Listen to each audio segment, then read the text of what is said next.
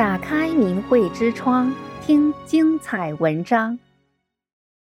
经历车祸，疫情无恙，他们为何屡屡遇难成祥？湖北农民工建祥最近几年经历了四次严重的车祸，都大难不死。他为什么这么幸运呢？中国大陆北方一对夫妇在疫情海啸中所住的整个胡同，就他们老两口没有染疫，瘟神为何绕过他家？还有一位体制内的官员，平时的工作中接触的都是中共党文化，对法轮功不自觉的有一定程度的抵制。但当在疫情再度爆发后，亲身经历了一些事情之后，彻底改变了。那我们一起来看看中国民众明白真相后发生的故事。湖北农民工建祥在给明慧网的投稿中讲述了自己的亲身经历。他说：“我认同法轮大法好，近几年常帮助大法弟子，本来是举手之劳的事，却给我带来了大福报，多次遇险都化险为夷。现在写出来与大家分享。第一次在三四年前。”建祥在外省承包了一段水利工程，那里地势险恶。下班后外出买生活用品，回来时在一道路拐弯处，被一个喝醉酒的人从后面猛地撞过来，将建祥连人带物撞倒在路边岩石上，人事不知。路上好心人将他送往医院，醒来后医生告诉建祥：“你口腔脱臼，肩骨折断。”头部、肩骨都上了钢钉，险些丧命。他知道是大法师父保护了自己。出院后，建祥人生地不熟，机械设备丢在外省，幸运的是保留了性命。第二次回家后，建祥接手叔父的业务，送液化气，客户全在农村，道路狭窄，坡又陡。一天刚蒙蒙亮。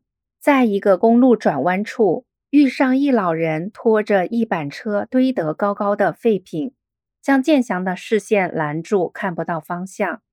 他一下子慌了神，手忙脚乱，踩错了油门，连人带车闯下了陡坡。只听到叮叮当当，气罐满山滚，人却一点没受伤。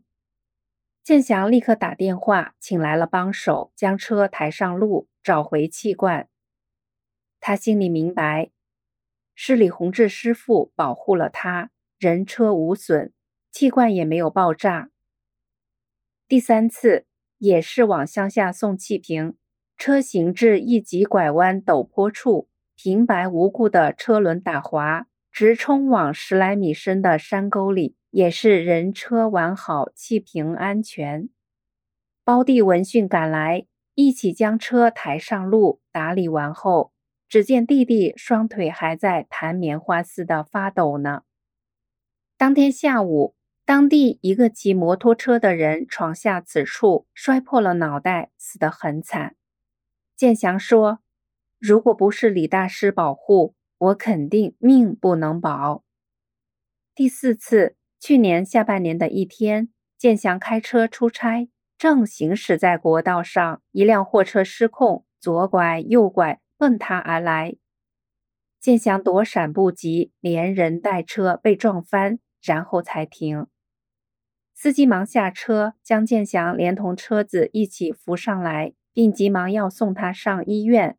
建祥说：“没事，如果检查、拍片等等，最少也得花上千元，这又何必呢？”建祥最后说：“真心感谢李大师几次保我性命。”中国大陆法轮功学员静玉有个邻居，儿子在外地上班，家里就夫妻两人，妻子很善良，认同大法，丈夫是大车司机，明白真相，有时在胡同公开喊“法轮大法好”。过年，静玉给他们送台历，高高兴兴的收下，有时忘了给送，就找他要。后来因拆迁，静玉和他家分开好几年了。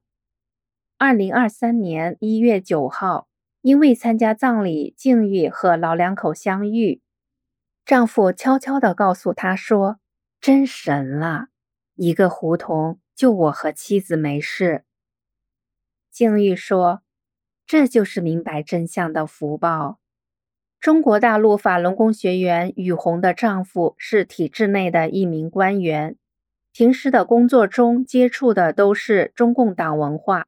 对大法不自觉的有一定程度的抵制，但当他亲身经历了一些事情之后，彻底改变了对大法的态度。去年有一天，雨红的丈夫身体难受，感到血压升高了，很长时间不好。雨红从母亲家拿来一本真相小册子，放在桌上。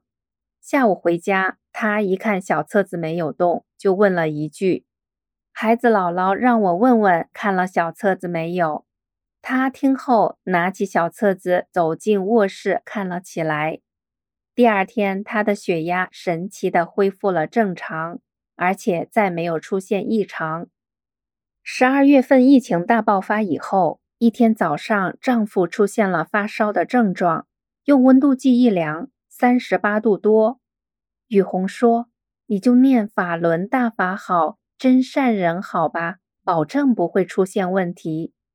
他没有吱声，不知道心里练了没有。雨红又说：“那我读法，你听吧。”他就拿起《转法轮》读了起来。刚刚读到第四页，他说：“我想吃饭。”起身去厨房吃饭了。吃完饭，他说：“不冷了。”一量体温三十六度四。完全恢复正常，而且退烧后没有再反弹。他自己也说：“这么神奇啊！”